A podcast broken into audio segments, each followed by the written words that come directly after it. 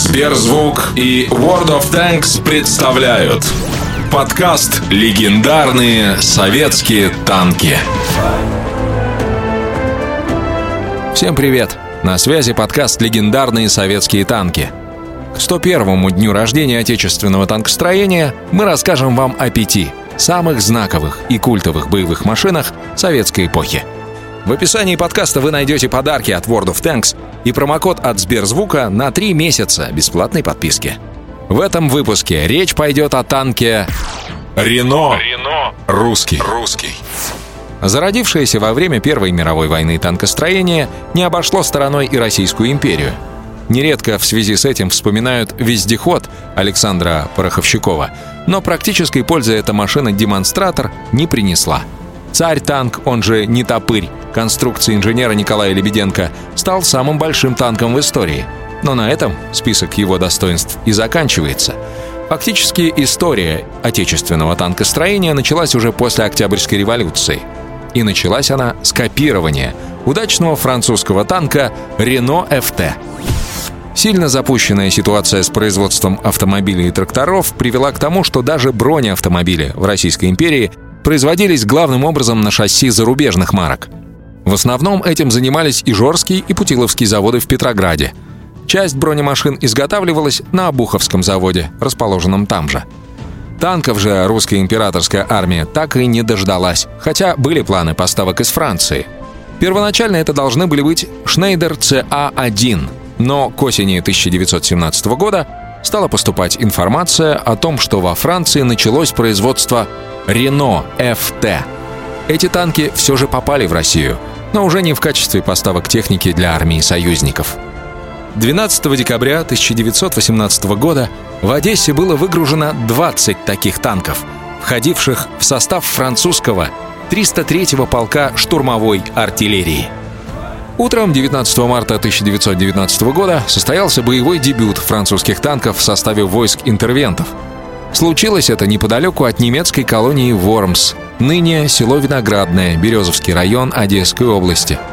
Интервенты провели артиллерийский обстрел наступающего 15-го полка и частей 2-й бригады Заднепровской дивизии Украинской Советской Армии, после чего танки пошли в бой. Видя, как развиваются события, командование «Красных» решило обойти интервентов с фланга. У станции «Березовка» завязался бой. Противник вынужден был прекратить поддержку наступления танков и перенес огонь на другое направление. Это стало началом разгрома. Артиллерийскую батарею противника атаковали моряки из 15-го полка, обратившие артиллеристов в бегство. Пехота, которая поддерживала французские танки, начала отступать. Наконец, почти вплотную подошедшие к залегшей пехоте 15-го полка танки тоже были вынуждены отойти. Видя, что происходит, красноармейцы бросились вдогонку за уходящими танками. Вскочив на броню, пехота 15-го полка смогла захватить 4 «Рено-ФТ». Большинство захваченных танков с пушечным вооружением и башнями клепанной конструкции было построено на заводе «Рено». Вместе с танками 15-й полк смог захватить массу артиллерии и другого вооружения. После боя состоялся митинг, на котором было решено отправить один из трофейных танков в подарок Ленину. Выбор пал на машину с серийным номером 69009. Эта машина была выпущена на заводе Самуа, но по неизвестной причине также имела клепанную башню производства «Рено». По прибытии в Москву выяснилось, что танк находится в нерабочем состоянии, поэтому в апреле 1919 года Ленин обратился с просьбой выделить для Первомайского парада в Москве еще один «Рено-ФТ». К тому моменту трофейные танки были сведены в броневой дивизион особого назначения, в который также попали бронемашины. Для отправки в Москву была отобрана машина с серийным номером 66250. Сопровождающими на митинге были выбраны красноармейцы Унтилов и Козырев, а также помощник машиниста Подрученко в качестве механика. Машину погрузили на платформу и отправили в Москву. Там с танком ознакомили летчика Росинского.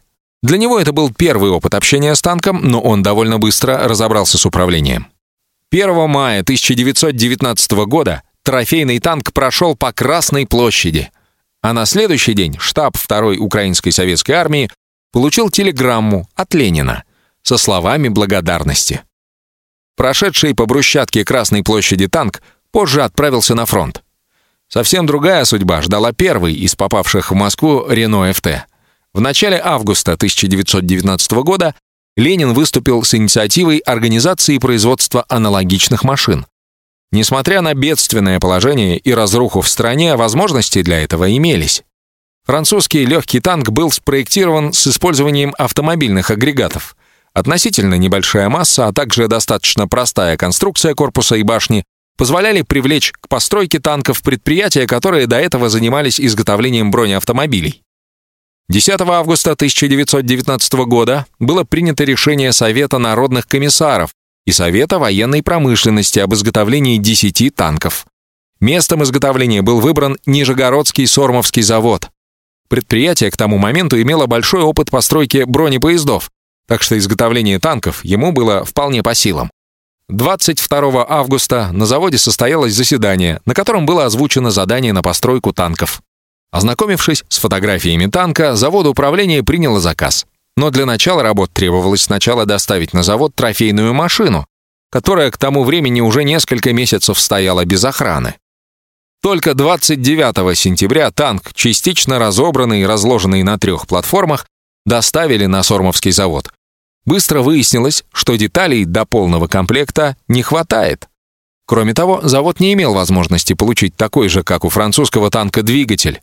Эту проблему удалось решить довольно просто. В Москве на заводе АМО шла сборка грузовиков Fiat, двигатели которых вполне могли стать заменой. Правда, имелась одна проблема. Двигатель оказался больше того, что ставился на французский танк. Решение проблемы нашлось быстро. При проектировании кормовую часть танка сделали немного шире, благодаря чему мотор вписался в моторно-трансмиссионное отделение. Это стало самым заметным отличием танка, позже получившего обозначение «Рено-русский». Техническую документацию на машину в Сормово закончили к 1 января 1920 года. Сормовский завод был не единственным предприятием, которое планировалось задействовать в постройке «Рено-русского». 3 октября 1919 года Совет военной промышленности выдал Ижорскому заводу предписание об организации производства 30 танков по типу трофейного «Рено-ФТ». Ижорский завод должен был организовать производство брони и сборку танков. На Обуховский завод ложилась сборка элементов ходовой части. Остальные детали изготавливал Путиловский завод. Позже Обуховский завод из числа предприятий-смежников исчез. 16 октября Совет военной промышленности распорядился направить на Сормовский завод группу инженеров и техников. Целями поездки стали осмотр прибывшего туда танка и прояснение вопроса о возможности организации полного или частичного производства аналогичных машин на Ижорском заводе. 27 ноября был получен ответ. Ижорский завод брался за такую работу. Согласно планам, через 2 месяца с момента получения необходимых деталей от смежников, при условии привлечения дополнительных 60 человек, завод мог сдать первый танк. В следующем месяце выпускалось 3 танка, а далее по 5-6 танков ежемесячно. Чертежная документация требовалась заводу за 3 месяца до выпуска первого танка, а двигатель и вооружение за 2 месяца. Однако планы по танковому производству изменились. В первой половине октября армия Юденича провела несколько успешных наступательных операций, выйдя к окраинам Петрограда. 16-17 числа Совет обороны принял решение окончательно перенести производство танков на Сормовский завод. По иронии судьбы, как раз осенью 1919 года в районе Гатчины действовали «Рено-ФТ», но белогвардейские. Петроград удалось отстоять, но сложное военное положение убедило Совет военной промышленности в том, что осваивать полный цикл производства танков в прифронтовом городе неразумно. Впрочем, Ижорский завод все равно участвовал в изготовлении бронелистов для корпусов и башен. В начале 1920 года велась довольно бурная переписка по поводу типа и количества комплектов листов. К тому времени программа выпуска «Рено-русских» на Сормовском заводе подверглась коррекции. Вместо 10 танков теперь планировалось построить 15 машин.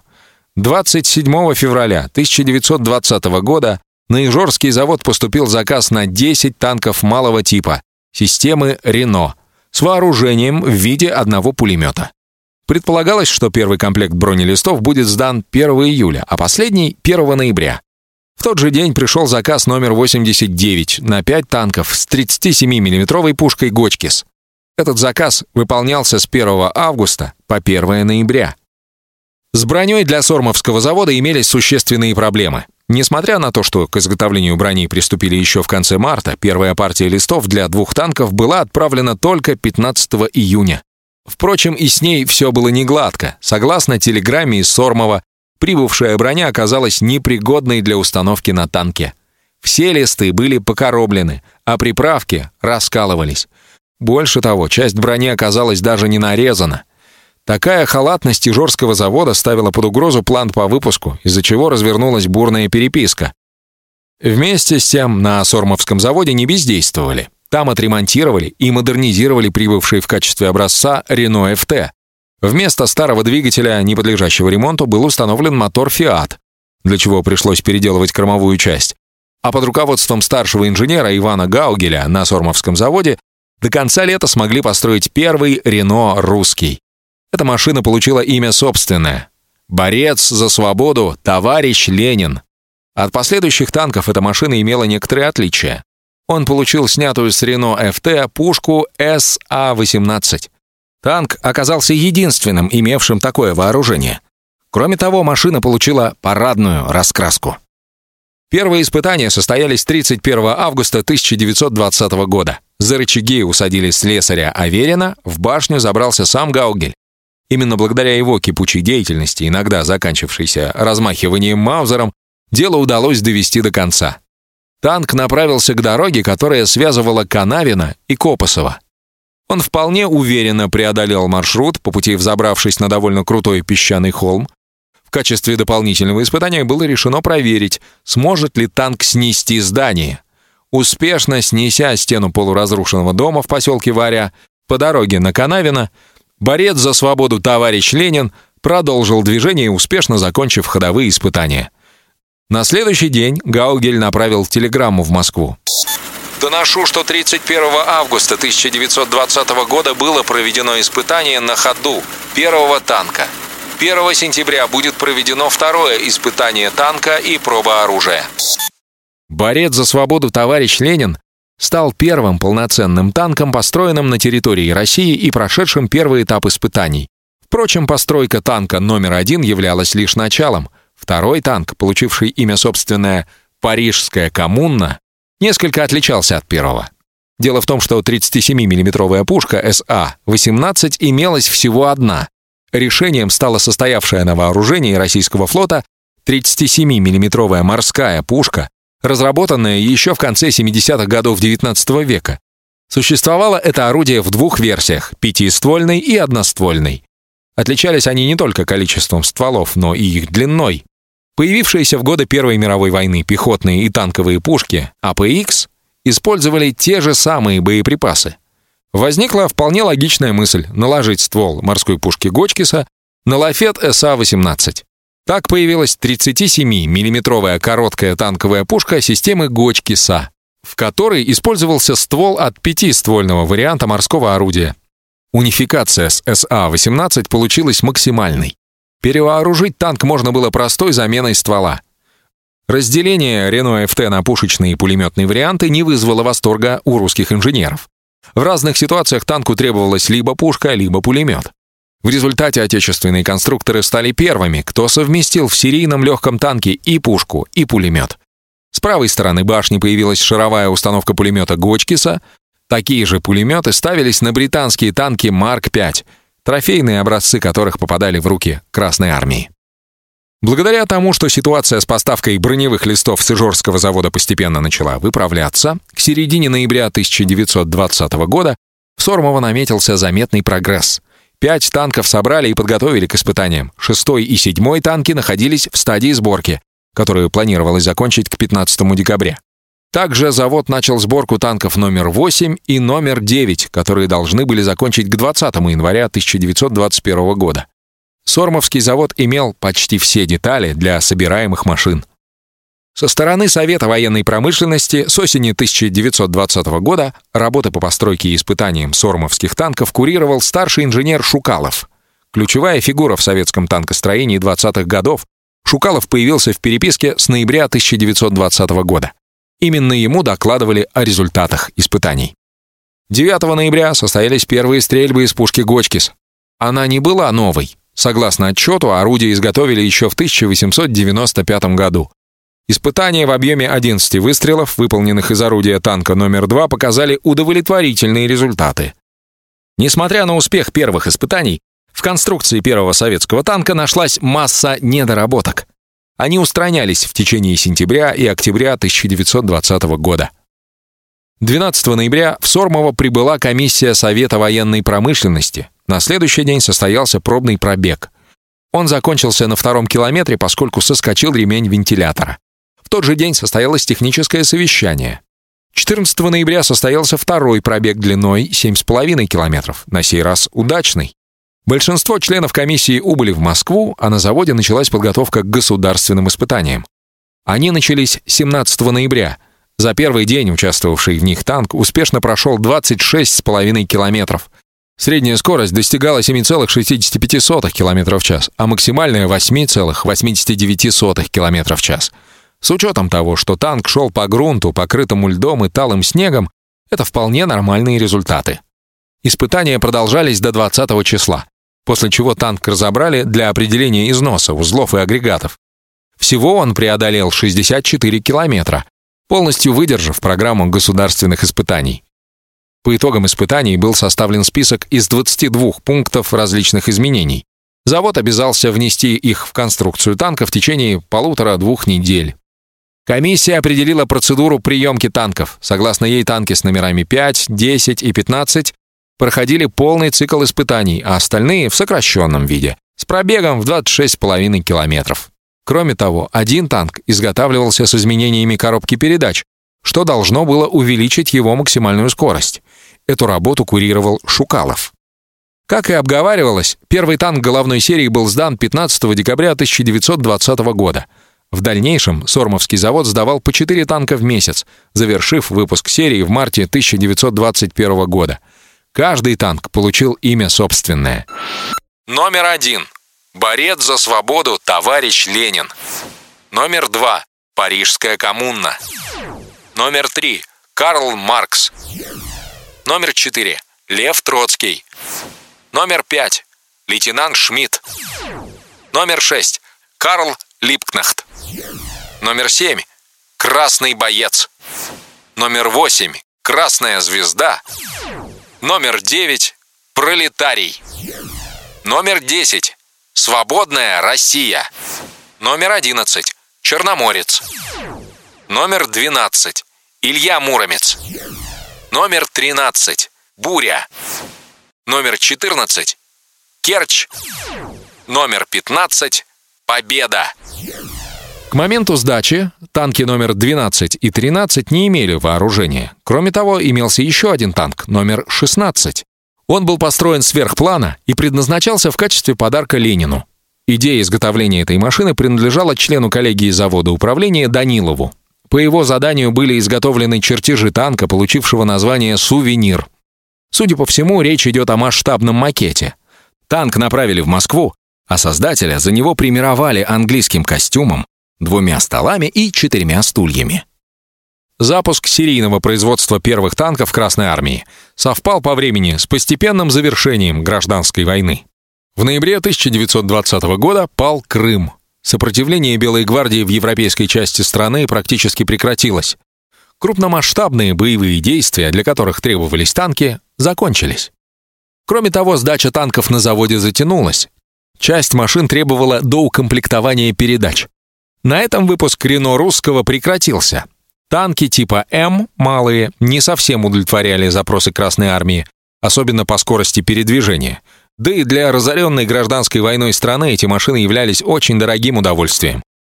Изготовленные в Сормово танки направили в Москву, где из них был сформирован учебный танковый дивизион. Машины по 5 штук распределили по танковым отрядам. Первой задачей для танков стала мирная работа. 6-й танковый отряд весной 1922 года направили в Поволжье, где «Рено-русские» применялись в качестве тракторов.